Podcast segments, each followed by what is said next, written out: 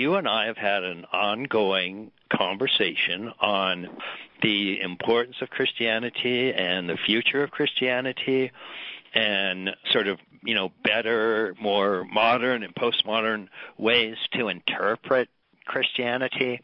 Yeah. And I, I think that's just an ongoing conversation.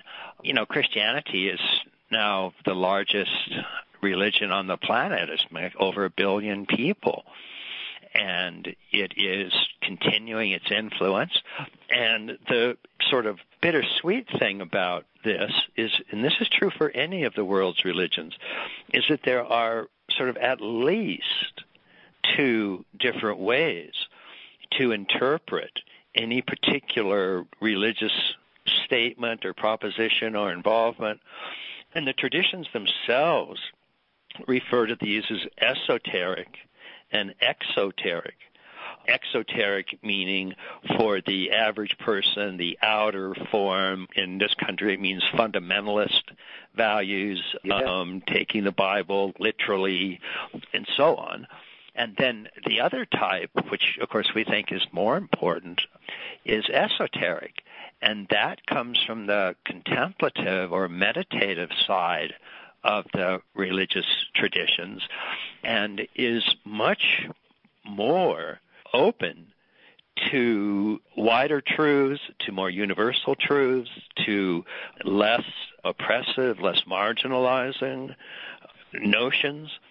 And it's it's so important for us to you know recognize that there are at least these two different types of religion. There's contemplative religion, and there's what we might call mythic or dogmatic religion, because the dogmatic fundamentalist religion is one of the you know, it has to be said, it's one of the causes of the some of the greatest human suffering and the most amount of war in history. And whether we're talking about fundamentalist Buddhists that put sarin gas in the Tokyo subway system, or fundamentalist Southern Baptists that blow up abortion centers uh, in the South, uh, across the world, the fundamentalist, ethnocentric approach to religion has caused an enormous amount of pain and suffering.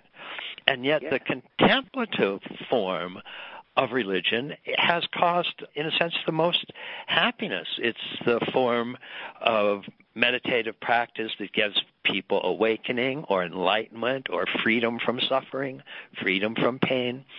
And to have these two forms of religion confused, to have them not clearly distinguished, is just horrifying. yes.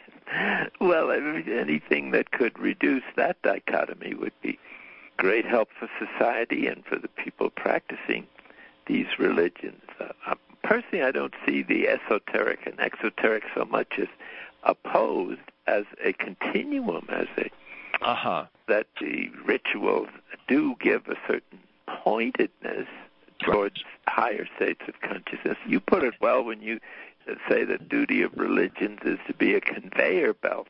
Right. Bring people some way to the edge of contemplative prayer and to all, all the right. integrating benefits of that. In other words, it's a process. Right. It's a growth process, and most right. people are still unevolved, you might say, in their yeah. religious practice. Yeah. I guess that's the big problem of we're facing in trying to to renew this contemplative or the esoteric direction. Of course, the very term esoteric is not well understood in the traditional